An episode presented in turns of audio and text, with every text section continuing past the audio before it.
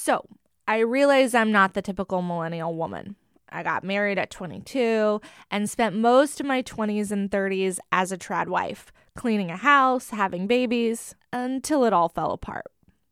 I remember my friends telling me to watch the TV show Girls, and I did, but I had no frame of reference for understanding it. It didn't resonate at all. I felt I understood the TV show Dexter about the serial killer cop with a heart of gold better than Girls. I watched it envy as my friends had a more typical early adulthood dating, going out late, stumbling and falling through careers and love. So often we lament those years of singlehood, especially as they drag into our 30s and perhaps our 40s. More and more women are waiting longer and longer to get married. Some are opting out altogether, but still we seek love, we seek relationships. In a world, in a system that seems designed to break our hearts, we still scrabble through, letting our still beating hearts be vulnerable and open, no matter how hard it is. Welcome to This American Ex Wife. I'm Lyz Lenz. Today's guest, Minda Honey, is the author of the memoir The Heartbreak Years. I first read Minda's writing in 2020 as I navigated the pandemic as a single woman who had pretty much given up on dating. Minda wrote about love in an honest way. She wanted it. But as a black woman in a world stacked against her, she wasn't waiting for her life to begin. She was creating life and community and art. Her life was now. Love was here. It just looked different. In her book, she writes Maybe I'm foolish to be holding out for a relationship of true equals in this patriarchy, but at this point, there's too much at stake. In my 20s, it was easier to fall for men who weren't right for me. Those men were the portals into alternate realities, potentially better realities. I was searching for a man to build my life around. But in my 30s, I'm waiting to find a man who fits the life I've built. Amen, Minda. And I'm in my 40s. Minda is here to talk to us about those heartbreak years, singlehood, and all she's learned about love. Let's get to the show. Hello, Minda. Thank you so much for coming on my uh, little podcast where we struggle to pass the Bechdel test. Um, Thank you so much for having me. I was so excited when that email came through. Yes, and your book is so wonderful. Um, I'm so excited um, for everybody to read it. And it's called The Heartbreak Years, and it's Minda's first book. And in it, um, she talks about her life as a 20 uh, something woman navigating the dating scene in the early 2000s ish uh, in Southern California. And kind of halfway through the book, um, you write about independence. And you have this line that really kind of felt like a slap in my face a little bit.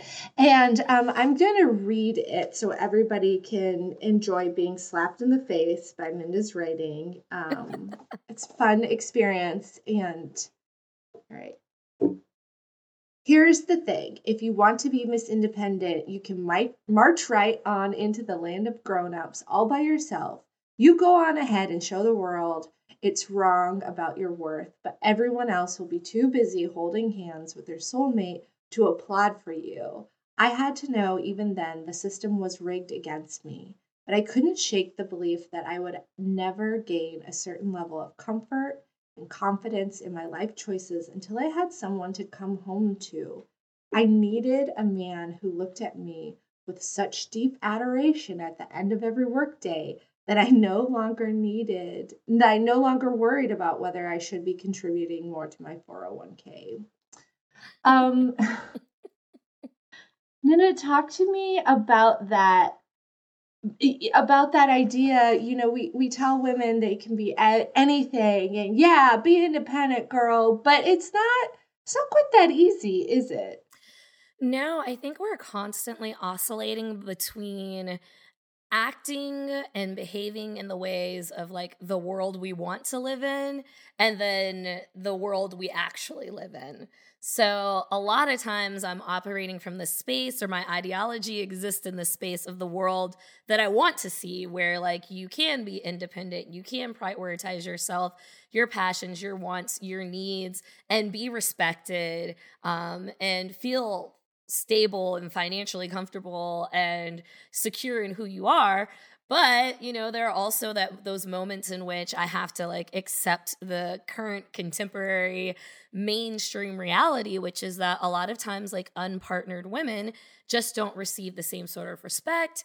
Uh, financially it becomes a lot harder to pull off that singledom and it only gets more and more expensive to be going life alone as you get older um, and not everyone is you know like that to you have to when you're doing life alone you a lot of times you have to compensate by paying for additional services and you know you're paying all of your bills by yourself.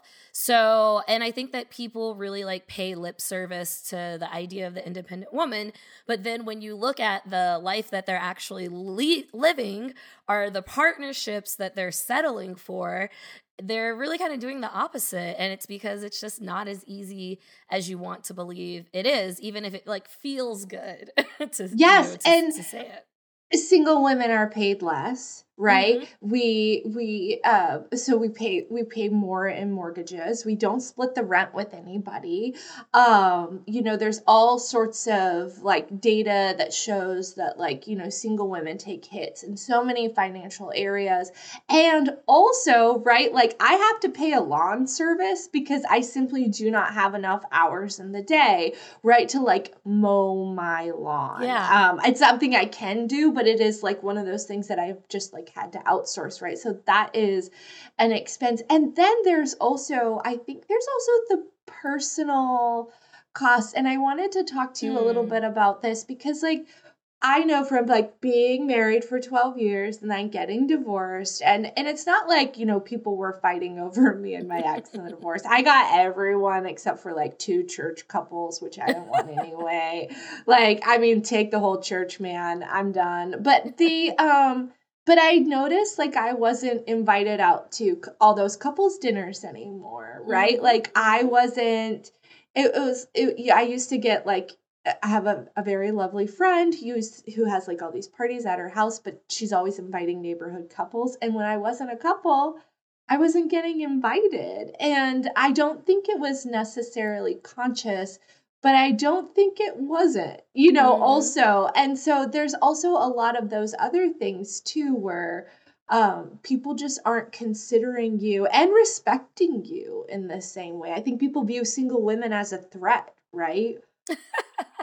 Sorry, I was just thinking about um one of my friends that's because I, I want to buy a house, but I live Yes. uh, like downtown. I live next door to my sister and her husband and my little niece, and I cannot afford to buy a house in our neighborhood. And somebody was like, "But you could like move out to the suburbs." I was like, "Those married women don't want me and like my coochie cutter shorts out there in the suburbs, like bringing the trash in and out, pulling weeds out of my front yard." They'd be like, "Uh, uh get her up out of here, get her out of here." You- I feel the are- same way when I like go out in my jorts, my little glass of wine. I'm like, you know, pulling weeds or like listening to a podcast and swinging on the little swing. I'm like, you know, you just like you can feel people being like, "That's the slutty single lady who lives Yeah. in the neighborhood." Yeah, And I don't like I don't know how to tell someone respectfully like I don't want your husband.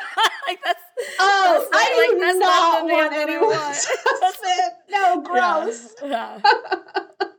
right like oh and that's such i mean you know that is that is a conversation that has happened to me at least once where i'm just like oh oh oh no i don't want your your hand me downs. No thank you. Yeah it's not that's not why i'm here. I want to be your friend you know? Yeah.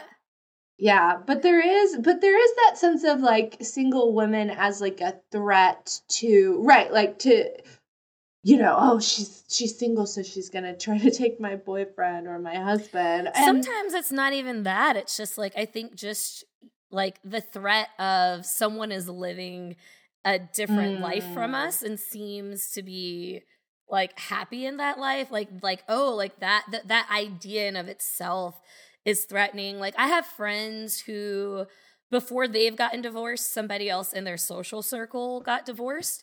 And they were very like upset about like the couple divorcing and, you know, pointing fingers at whose fault it was and like not wanting to socialize with like that half of the couple anymore. And because in some ways, divorce is contagious because then, like a year, two years later, those same women are suddenly like, you know what, actually, I want to get up out of this marriage too. So sometimes mm. just the fact that there are other alternative ways of living mm-hmm. can be can be seen as threatening. You probably saw that in your in your church circle. Oh, this is exactly what I wanted you to say um, because because it is i think there is nothing more destabilizing to the way we have organized our country the way we've organized our tax base the way we organize our snap benefits our social safety net the way we organize everything. There's nothing more destabilizing to that than a woman saying I don't want heterosexual partnership or maybe but not this way you know i mm-hmm. won't settle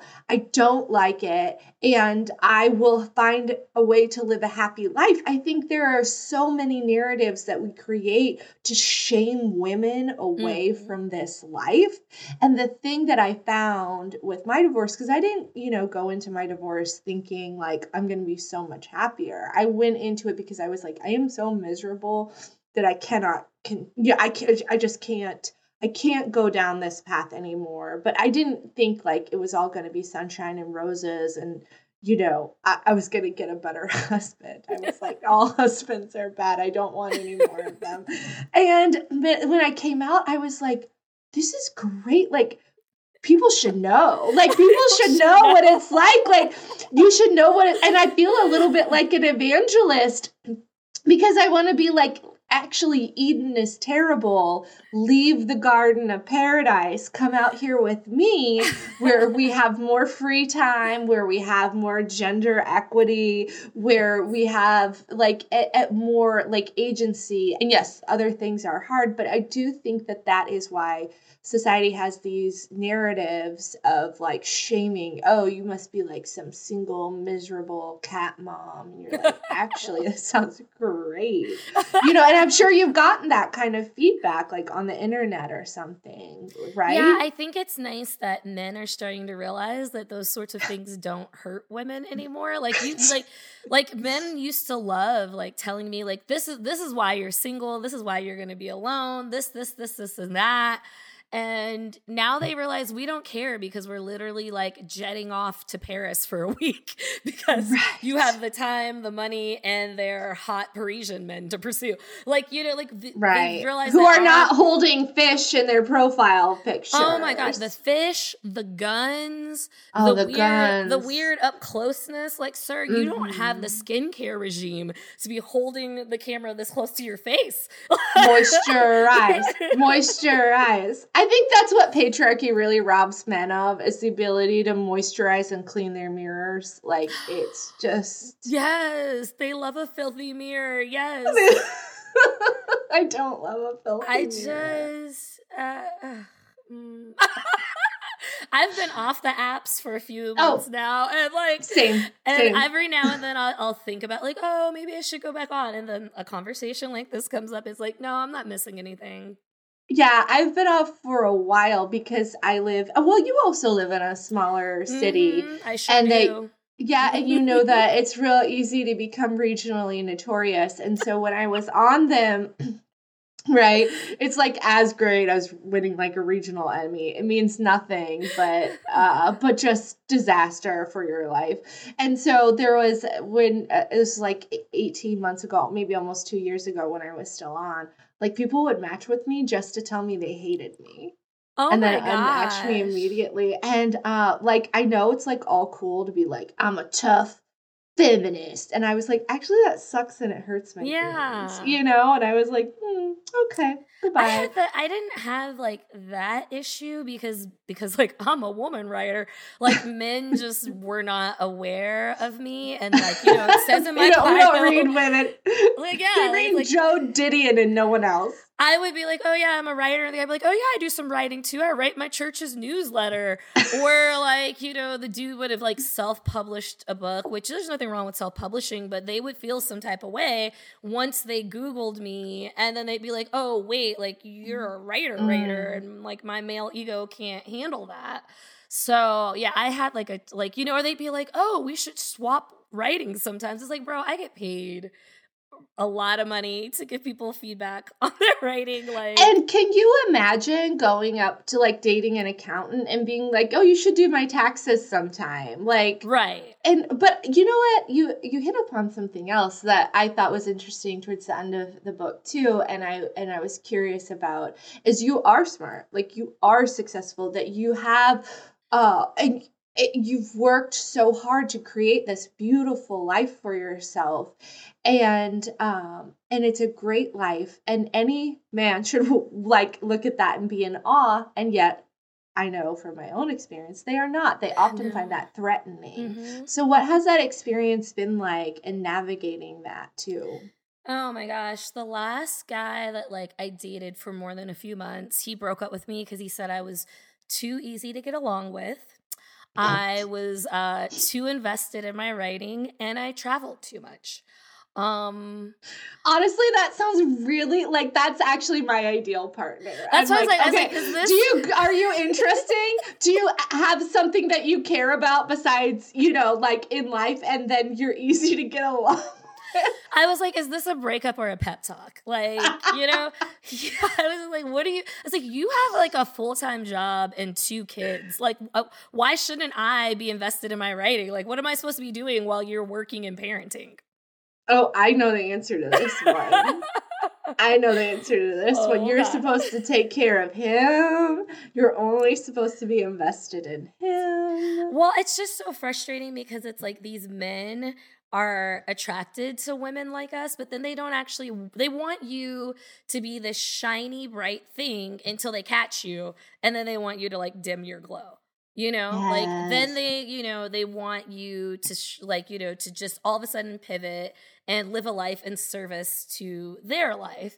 And it's like, no, that, that's, that's not what I want. That's not what I signed up for because the reality is is that if they want a woman who wants to you know, play house and do all of those things, those women exist. Like, there's a lot of them. They're attractive. They're really nice to hang out with. Like, they are out there waiting for you, sir.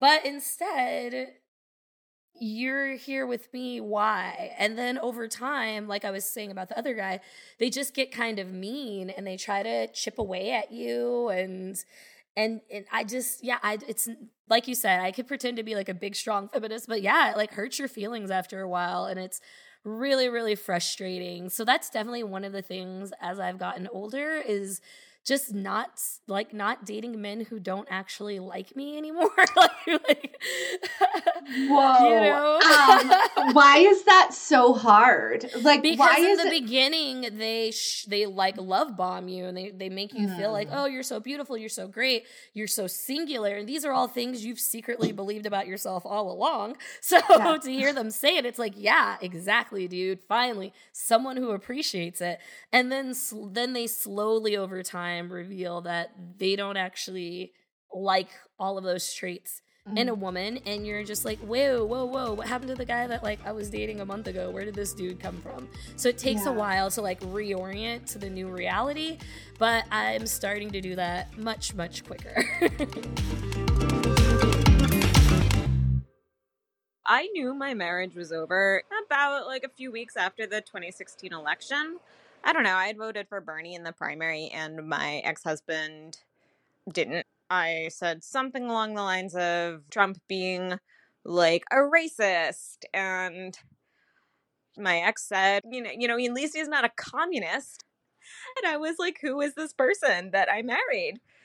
Tried to make it work for almost a year. Did couples counseling. And at some point, I said, if something doesn't change, I can't go on all of my friends can tell I'm miserable. People would be like, "Hey, is everything okay with you guys?" Your the body language was kind of like weird. You know, when I eventually said like, "Hey, I'm going to file for divorce." Um and he had no idea. And the fact that he had no idea just made me know that I made the right decision.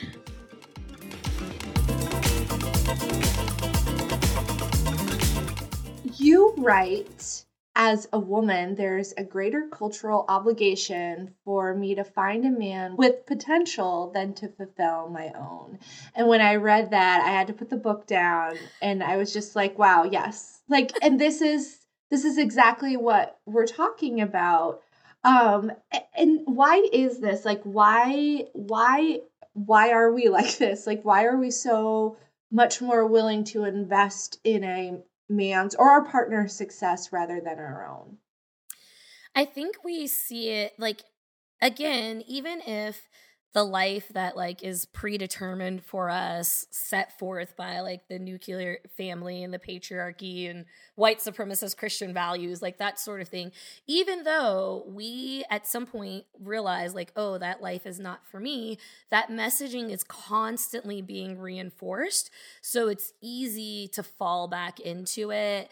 And it's scary. Like it's scary to say i'm going to do something different Mm-hmm. And so you're constantly, as a woman, investing your time, your money, your emotions into a man um, because that's what society wants us to do.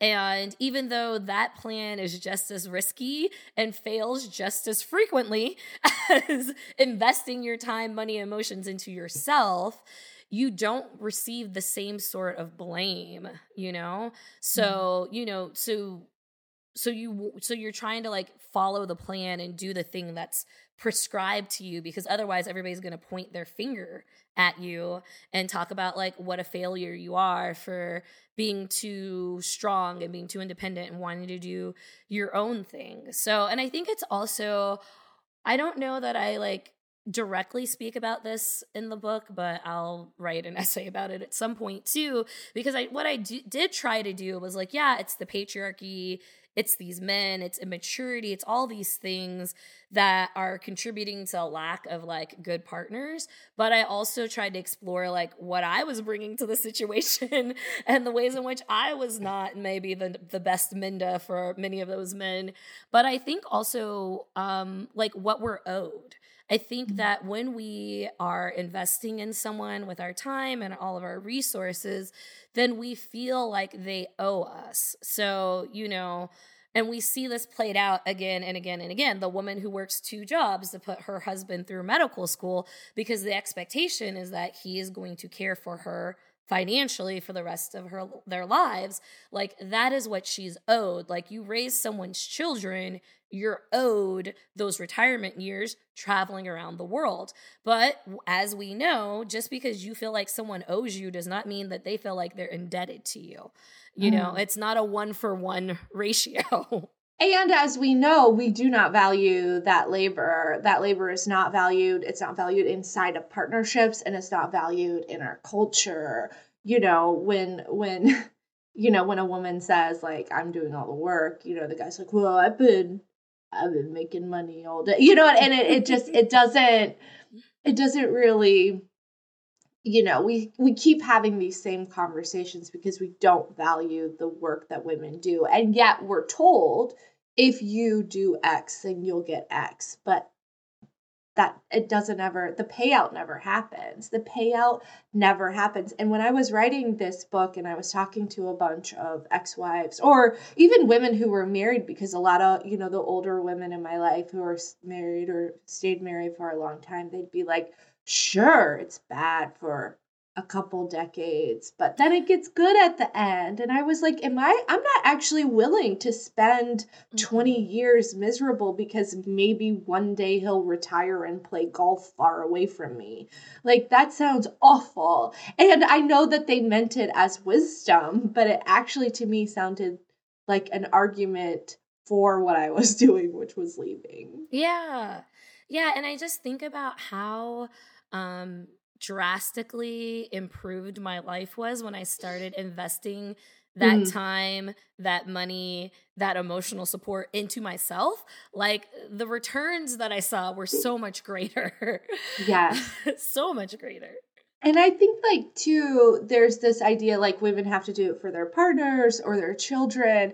And I will tell you, my children are so much happier when I'm happier, right? Mm-hmm. Like when I'm investing in myself and when I'm you know doing things that make me happy. Like we we set it up so that a woman's happiness is always at odds with the people around her but i think that that's such a false dichotomy no and i think one of the main reasons why i won't settle in a relationship other than like it will make you miserable but it's because i also have friends who are married to incredible men who are very supportive of them, who do want mm-hmm. to see them happy, who are like, you know, investing their time, their money, their resources into their wife or their partner's dreams. And it's like yes. when I'm dating some loser and like I show up and I'm like hanging out with these women who like have like actual top notch husbands, I'm like, uh uh-uh, uh I can't, I can't do it. Like it's one yeah. thing when you believe all husbands are like the worst, that it's like, okay, they're interchangeable. But when you realize like, hey,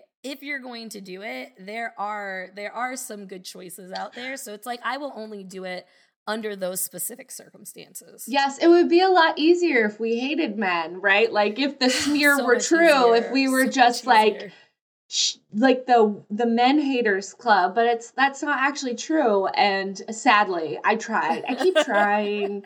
um but uh but it's actually I think it's harder, right, to live with the complexity and to mm-hmm. say like I actually deserve better and want better and you can be better. You can um, be better yeah, maybe not for me, maybe for someone else because I don't have time to raise a Go be better for you. Go be Yeah, go be better for you. Yeah, be better for yourself. Like do you like do you really want to at 40 sleep on a mattress that's on the floor with that one nasty maroon sheet and dirty mirrors? Why don't you want better for yourself? Like why don't you want to be happy? Like why don't you want to go to Paris was... and get a bed frame and buy some cheese?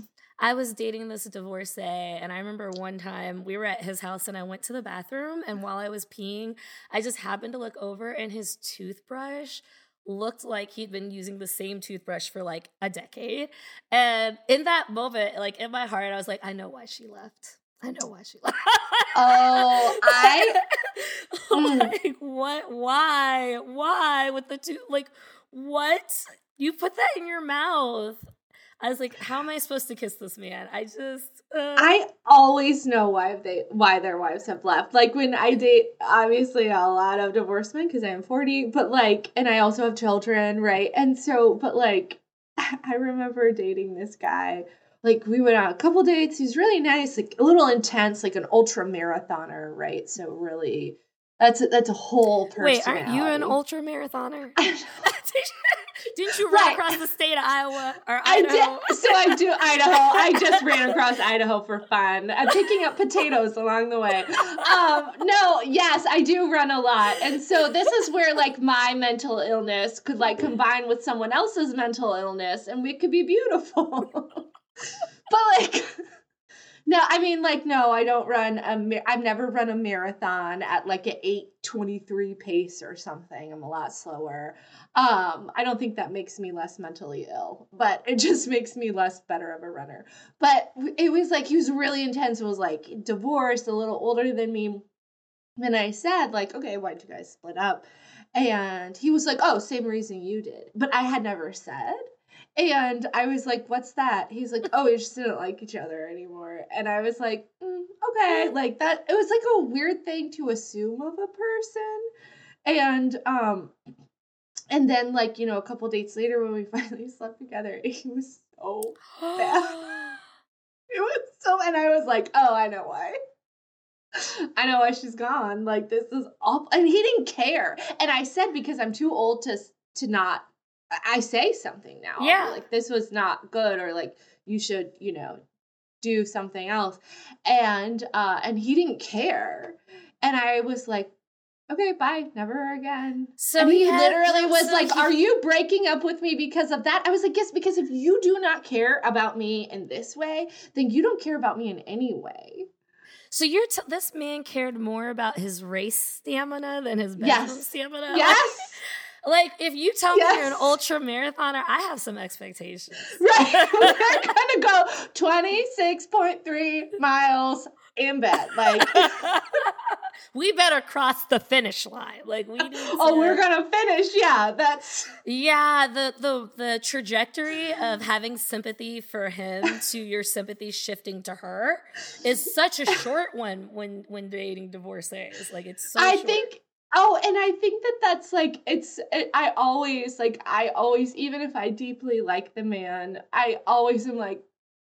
But I I trust your wife like what did she say when you guys were splitting up like i you know if and if you're describing her as crazy i'm out of here you know i'm yeah. out of here uh yeah if you're just like one day she suddenly went crazy i'm like was it your child six months old then was it postpartum depression like i don't mm, i don't think that's suddenly changing i think that that's uh, illness oh my gosh anyway it's fun out there isn't it um, okay. Talk to me about what your idea of love was when you started dating.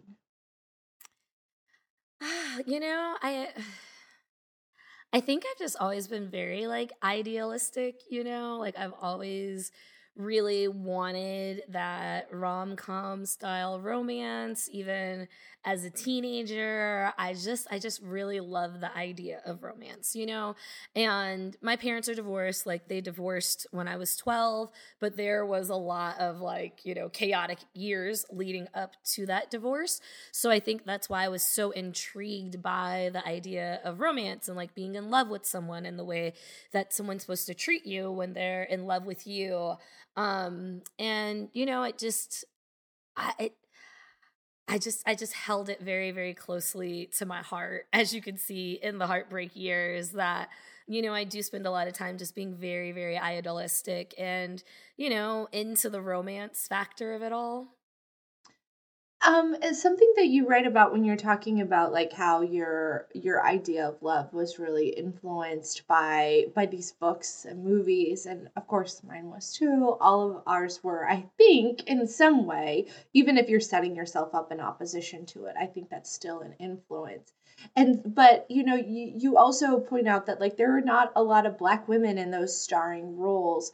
Do you think those narratives are changing, or are we still stuck in the same place? I think it's, you know, both. I think that, uh, you know, after 2020, after all the social justice uprisings, we I, I sold a book. We saw this boom in people wanting to tell black stories and take black lives more seriously. So we saw a lot of books, movies, TV shows coming out, and now we're seeing that retract. We're seeing the the um backlash. the, the, backlash from it very much in the way in which like a lot of this politically has been backlash in obama's pres to obama's presidency. But i think also because the internet has become so fragmented our culture has become so fragmented there's a lot more niche groups and it becomes in this weird way easier to plug into your specific audience. Mm-hmm. i always tell people you don't have to compete for the opportunities you create. So when you look at someone like a Issa Rae, like she started out with Awkward Black Girl, which was a YouTube TV show. Each episode was like eight minutes that she just created with her friends. And then it became so popular among Black women that led to other opportunities and eventually to Insecure. Um, and so in this way, it's like we are, we're getting out there we're creating our own opportunities, we're creating for each other. And mm-hmm. then by the time the mainstream shows up, shows up to write that check, you know, we've already got this large audience um, you know, waiting to support us. We're seeing, I think, the same thing with like Abbott Elementary. Like Abbott Elementary, like, you know, Quinta Brunson, like that show is so, so good. Genius. And it's because, you know, she's been ready. She's just been waiting for the opportunity, the check to come along. Yeah. You um you know that that kind of brings up the question that you and your friends kind of ask yourselves at the end of the book where you're like is this the canon? You know, and when I when I read that line I was like this book is the answer to the question because you're writing the book you want to see in the world and you're writing the book I want to see in the world. Like I want to see more stories of women living life and finding happiness out in themselves. Like I want more stories of women falling in love but falling in love with themselves and their friends, right? Like I mm-hmm. want that story um more and more and I um but you do ask, you know, that that question is this our canon? And um, I, I, was thinking about that because I I've been trying to watch more movies, you know, be smarter, see cinema, and I saw this one movie um, where it was like billed as this like feminist movie and and then at the end the woman works so hard to free herself of convention but then ends up like drowning herself in the ocean. And i was like why are we still in the year of our lord 2023 drowning women in the ocean like the awakening? And i just i was like why why can't we imagine better? Why why can't it be why can't we imagine Barbie going to the gynecologist a little bit more often rather than, you know, t- drowning yourself in the ocean, which I will never do, by the way. yeah, I yeah, I mean that's the canon that was assigned to us. You know, yes. they assigned that canon to us, but we don't have to accept that canon. We can create our own canon. And I kind of speak to that in the book as well. You know, like I read Their Eyes Were Watching God, yes. independent of school.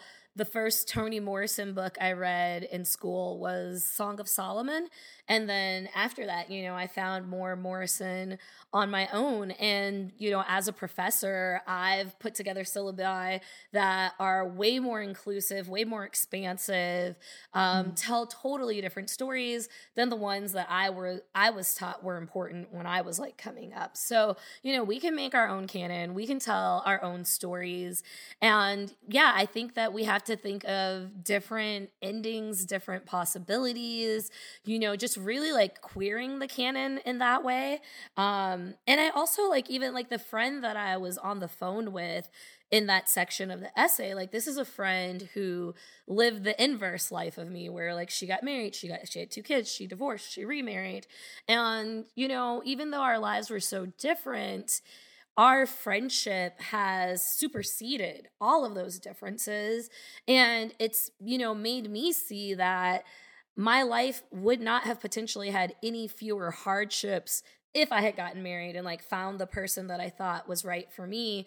And, you know, her lonely has been just as lonely. She's had to make hard, brave choices. She's got to think about, like, you know, she's raising a daughter, she's raising a son, like, you know, their feminist values and how they're going to cope and what tools she can give them to be their best selves in this world. So I think sometimes those friendships that cross over like the single married divide um, are fewer and further in between, but there's certainly value in them and value in like pursuing them and trying to maintain them at all costs because life will really, really try to undermine that. That's so important. And I, it all, uh, you know, I have I love to remind my friends, you know, when they're like, "Oh, I'm lonely" or something, I'll be like, "I was never more lonely uh, than when I was married. Like, there's nothing more lonely than sitting next to somebody on a couch who's supposed to care about you mm-hmm. and they have mm-hmm. nothing to say to you. Right. Like, no, they do not care. You try to tell them about your day or some weird shit you read on the internet, and they do not care. They just want to watch their Star Trek and go to bed. And um, and like that to me is so lonely. And and you know so right i have i try to have a lot of different like ages of friends different yes. types of friends just because like my life is also very chaotic. Like if i was only friends with like married women with children i would never see them because they would never come out to eat with me because oh you know jim's working late or whatever. Um although i don't have i don't actually think i know any husbands named jim so so bullet dodge Jim, there. Yeah, keep Jim, Jim in your Jim. back pocket as yeah. your example. Exactly, Jim is the man. Uh, but yes, like you have to have. But I, but I do think like right, it's important to see these other versions of your other self out there and to know that there actually isn't a right way to do this. That you can do everything right and it can still go so wrong and then you Yes. end up in this and you end up back in the same place where you know you're alone in your couch watching the BBC you know Pride and Prejudice eating popcorn and it's actually great that I was sounds gonna like a say that actually sounds me, like a yeah. great night. Is it truffle salt on the popcorn? Like, oh. I like the jalapeno like cheese oh shaker thing so getting yeah fancy. yeah, I'm like, does it taste like a salt lick? Um, so one of the reasons I wanted to have you on, although the podcast is called This American Ex-Wife, and you are not yet an ex-wife, you could be in the future, who knows? Um, but I do think that that the the energy and the ideas that I want to engage with are about the power of refusal. And they're about you know looking at what is offered to women and saying no like i don't want this. Anemic version of life and love. I don't want to toss my life and ambitions on the pyre of home and family and a man. I want Mm, I want more. And I say no to this. So I want to talk to you about like what your life is like now after the heartbreak years. Who are you prioritizing? How are you prioritizing yourself? And what are you saying no to? You know what I've been thinking a little bit about lately is that I'm I'm I feel like I'm saying no to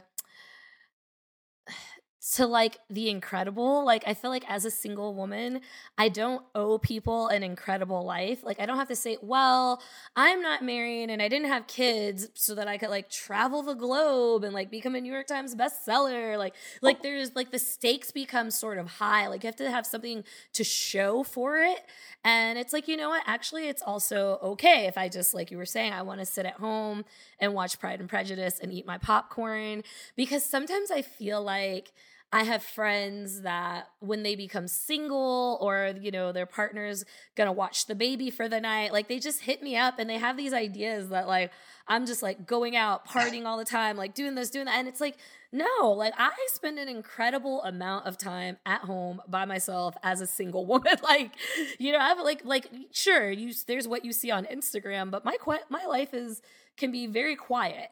And I'm just trying to remind myself I don't have to feel bad about a Friday night in. You know, like I don't owe anyone fabulous because I've chosen single or because these are the my circumstances have chosen single for me. So I'm releasing that that I have to have like this big fabulous life and my life is fantastic in so many ways and I appreciate all of those ways but I don't want to be putting all of this additional pressure on myself.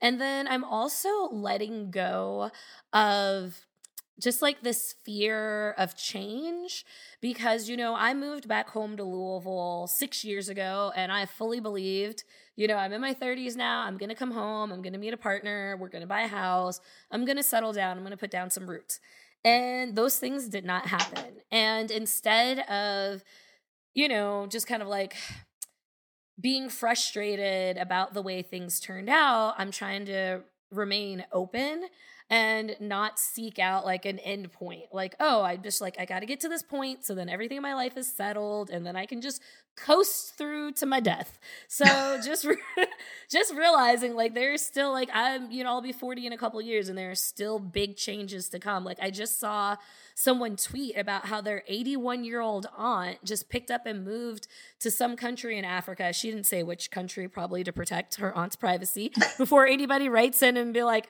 Minda, Africa is a continent. Yes, I know. Right. She didn't name the country. Um, but yeah, but like this woman's 81 and moved to a entirely different continent, entirely different country. And I'm like, yeah, okay. Like the big changes, I just need to be ready and accept them when they come.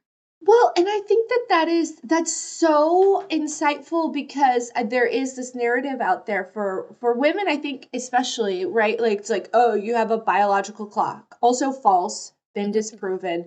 But like that we have like a limited time, whereas men have all the time in the world. And you know, and and I think that like one thing that I learn every year is like how much more exciting my life gets now. Like I think at 20 I thought well, my 20s were supposed to be the most exciting time. And instead, I spent those times like I'm married to a person who hated doing things and renovating a home and sewing pillows. I sewed. I sewed throw pillows. Why did I do that? I hate it. And like, you know, I basically garage sailed and painted walls and that was my 20s and then at the end of my 20s I had babies. And now I'm like 40 and I am having so much fun. Like um, this podcast isn't going to come out until a while after we talk, but like I think in a couple weeks I'm going to just go to Spain. I wow, I, like for with a friend I'm, for a couple of days. Like I'm actually going to St. Louis right after we're done with this episode because there's an oh. art exhibit I want to see. So yes. I'm just gonna. I booked like there's this brand new hotel that just opened. I'm gonna. I booked myself a nice room. I'm gonna go sleep in a fancy hotel room, get up in the morning, see the art exhibit, and come back. I, I love St. Louis. I love St. Louis. The the food is so good, and I think the that food St. is so good. It's underrated. People do not appreciate how much better of a city St. Louis is than Kansas City, and this is where I'm gonna get angry email. But like the food in St. Louis is so freaking good, and we do not talk about that enough. We don't talk about that. No, I was actually there in July for a wedding. The art exhibit mm-hmm. I want to see hadn't opened yet. But yeah, I was there for a wedding in July and I went to a few different restaurants around town. And I hadn't been to St. Louis since 2008 when I moved to California. Me and my high school sweetheart road tripped and we stopped. Our first stop was St. Louis and we ate at like Del Taco. So I didn't, you know, I didn't experience any culture really.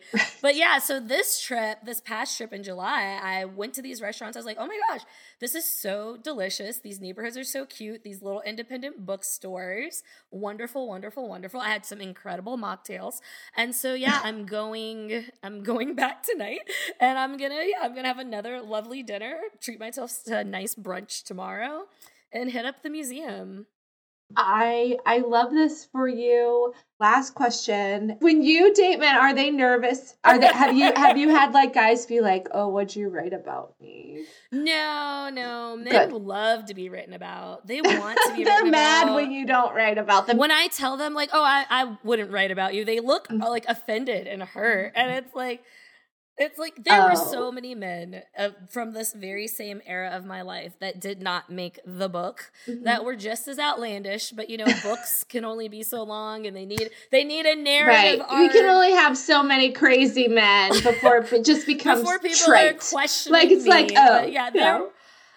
there were many more that did not make the book but yeah i've never really had i've like okay wait actually one time i did have a man yeah. express some some rage at the thought but I mm. mean, eh, I don't know. Like, I try to, especially at this point in my career, yeah. I try to be very upfront with them that, you know, I am a writer. I do write nonfiction. I do write about dating. This is my job. Yeah, this is what I do. And I'm very, very, very good at it. And you are very, very good at it. Um, oh, Yes, and I think that brings me back to how I discovered your writing is because, um, as I was saying in the beginning, you had written this like incredible essay, which I read in 2020 exactly at the time I needed it, and you were like, "No, I actually want like romantic partnership, but I am not getting it right now, like because it, you know life, men are lonely, they're white nationalists." They're not cleaning their mirrors. There are a lot of factors into going so going into this. There's that I so have no many control over. That we have no control, and we also don't talk about enough because people are like, men are sad and lonely. It's like, yeah, because they won't go to therapy, like, it, or buy new pillows. Like, it, there's so many things. like, please buy new pillows if you're okay. a man and you're listening to this. Please, if you're a man and you're listening to this, buy new pillows and also have enough pillows if you want somebody to stay over. Wash your yes. sheets. Wash it's your sheets once a week. two pillows per person. Minimum. Two pill yes, because you don't know. So you need two good pillows per person, and they can't just be the little twin size ones, like uh, like queen or king. I'm 40, so I'm like yeah. upping the ante. Like, and the pillowcase needs to fit. Like it needs to fit. Needs to fit the pillow, and it can't be stained. So like no it's got to be clean. like and this is the bare minimum. We're not even getting into the toothbrush or the shower situation. like um but I I loved um I love that intentionality and I think that really helped me refocus my own feelings of sadness and loss because I was so isolated in the pandemic mm-hmm. in ways that I think I'm only really beginning to grapple with Um, and, and I loved that you were saying, like, yes, this is something that I want, and yes, this is something I'm still pursuing, but it's also not something I'm guaranteed because right. of the way that we have set up our world. So I need a way to find to to take away my happiness or to to separate my own emotional well-being decouple from, decouple! There it is. Yes. Unco- consciously uncouple your emotional well-being from from what society says is success for women. And i just right it's looking at marriage as a symbol versus marriage as a reality. And yes. so when you see it as like the symbol of something like that, I've achieved this as a woman, I'm desirable, I'm lovable, then that's where a lot of the misery takes place. But when you look at marriage what it is as a reality, you know, that it's an institution, that it's not guaranteed, that it's not always ideal, all of these different things, you are able to approach it a lot more rationally, just like how we're allowed to like want certain things out of our career and have not achieved them. We're allowed to be disappointed by that, but then also have a different job that pays our bills, and that's okay. Like, we should also be able to express, you know, if we don't have a relationship or have the relationship that we want, that we're disappointed in that, but also I can do these other things for fulfillment in life. I think marriage was a lot more honest when we saw when we had just admitted it was a financial contract and nothing more. Like I really think like decoupling marriage from financial well-being made marriage because we never really did. It is still all about financial well-being. Like look at our tax code. But like but but like making it about like emotions and when we know and you write about this also and as I've read like all your your dating column which I love and you know where you write about this so well it's like you know you can you can be doing all the right things but then people aren't going to swipe right on you if you don't have the right color skin if you're not you know like if that there are all these factors that you literally can't control but we treat right coupling as this like meritocracy when it is not. It is not mm-hmm. at all. It is random it's full of crap and as toxic as anything else in our culture. Amen This American Ex Wife is a podcast created by me, Lyz Lenz, and Zachary Oren Smith, the most trusted mustache in all of podcasts. If you like what you heard, you can buy my book, This American Ex Wife, which will be published on February 20th, 2024. Pre orders help, so please pre order my book through your local bookstore, bookshop.org, or wherever books are sold. And if it sounds like I'm begging you, I most certainly am. May I leave you with that thing that my grandma used to say when she was rocking me to sleep at night when I was a baby. May the dresses we burn light the way. I know what you're thinking. You uh, want uh, our uh. God is an awesome God to just like come. Our God Can we? Do you think we could? Awesome we could get the, cre- the rights to our God is an awesome God? No, it is so expensive. It's gotta be. It's gotta be a million dollars. Jesus is. I'll just sing it right dividends. now. Let's sing it right now. You start us off. In the middle of the night, our God is an awesome God. Oh, it's Michael W. fucking Smith. I literally just pulled up the lyrics, and it and is, it is just the. it is no, but um, okay. He's a bad singer. Have you ever re-listened to? He's really flat. No, I haven't. He's he like bad? real flat, but he's just like he's like, uh, is an awesome God. He but no, he that would be too deep for him. He's he's got this like nasally mm-hmm. flat register, but he can like play the piano. I love that for him.